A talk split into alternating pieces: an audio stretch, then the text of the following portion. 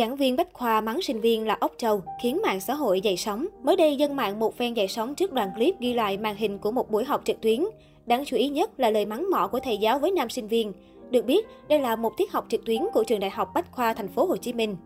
Theo đó, có vẻ như sinh viên làm bài không đúng, nên giảng viên vô cùng tức giận, đã không kiềm chế được nên lớn tiếng mắng.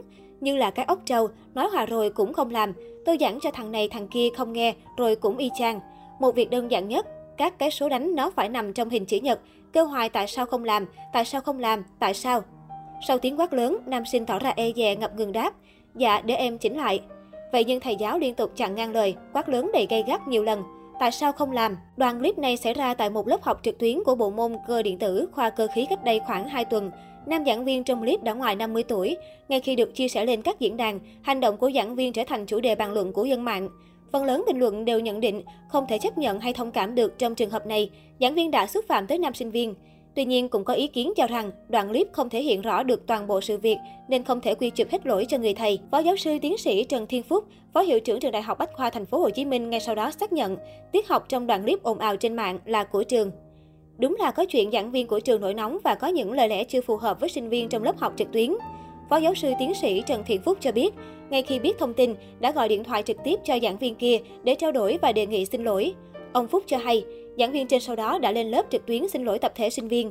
Sinh viên cũng đã chấp nhận lời xin lỗi của thầy và các em còn gửi lại cho tôi một clip cho thấy giảng viên này trao đổi với sinh viên đã bình tĩnh hơn. Theo Phó Hiệu trưởng Trần Thiên Phúc, trong bối cảnh dịch Covid-19 căng thẳng kéo dài nhiều tháng qua, hiện nay mọi người đều đang thực hiện giãn cách nên các giảng viên dạy online ở nhà. Do vậy có thể ảnh hưởng tâm lý khiến cả thầy và trò đều căng thẳng.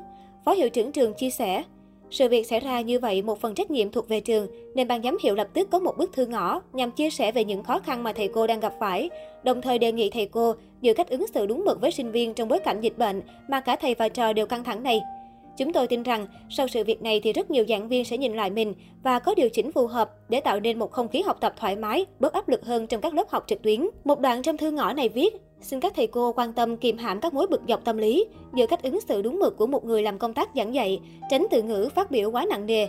Việc giảng dạy online dẫu sao còn quá mới với tất cả chúng ta.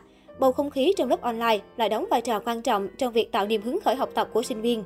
Nên một lần nữa, rất mong quý thầy cô quan tâm đến vấn đề này. Ông Phúc nói thêm. Trong môi trường sư phạm, việc giảng viên quát tháo xúc phạm người học dù với bất cứ lý do nào đều sai. Ngoài những vụ việc trên, tại trường Đại học Sư phạm Kỹ thuật Thành phố Hồ Chí Minh cũng từng gây tranh cãi khi xuất hiện đoạn clip nam sinh bị đuổi khỏi lớp học online vì xin giảng viên nhắc lại lời giảng do mưa to không nghe rõ. Tại thời điểm đó, Facebook của trường Đại học Sư phạm Kỹ thuật Thành phố Hồ Chí Minh đã có chia sẻ chính thức về sự việc. Theo đó, phòng thanh tra giáo dục có cuộc gặp gỡ giữa phòng khoa điện điện tử để lắng nghe tâm tư nguyện vọng của sinh viên. Giảng viên đã lên tiếng xin lỗi và nhận sai về hành động trong giờ học online. Việc bản thân sử dụng ngôn từ chưa phù hợp, phương pháp giảng dạy khá cứng rắn. Fanpage đưa tin, giảng viên đã gặp gỡ lớp, lắng nghe những đóng góp, chia sẻ của sinh viên. Từ đó, giảng viên thừa nhận sai sót về việc sử dụng ngôn từ chưa phù hợp và phương pháp khá cứng rắn trong lớp học. Giảng viên đã xin lỗi về việc sử dụng ngôn từ chưa phù hợp đến sinh viên và những người xem clip ngắn trên và hứa sử dụng phương pháp mềm dẻo hơn trong việc giảng dạy môn học. Giảng viên cũng bày tỏ sự đáng tiếc vì sự việc này đã gây ảnh hưởng đến mọi người.